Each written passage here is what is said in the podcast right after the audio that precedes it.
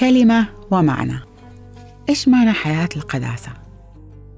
القداسة في فكر الرب تشمل قداسة الفكر والقلب والروح والجسد والتقديس هو عمل المسيح نفسه في المؤمنين المقدسين اللي خصصهم إله.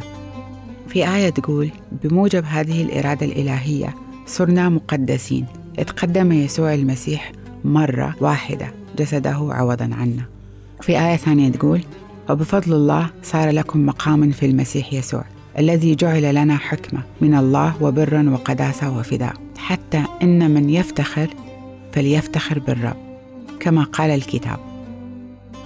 فالمسيح هو القداسة اللي بدونها ما حد يقدر يشوف الله. والمسيح نفسه هو اللي قدسنا فيه. والآية تقول فبغير قداسة لا يقدر أحد أن يرى الله.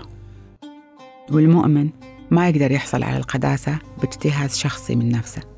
لازم يوميا يلجأ للمسيح ويعترف بخطاياه ويسلك في حياة القداسة بقيادة وقوة الروح القدس. والآية تقول لأن الله هو الذي ينشئ فيكم الإرادة والعمل لأجل مرضاته. وفي آية أخيرة تقول إنما أقول لكم اسلكوا في الروح وعندئذ لا تتمنون شهوة الجسد أبداً.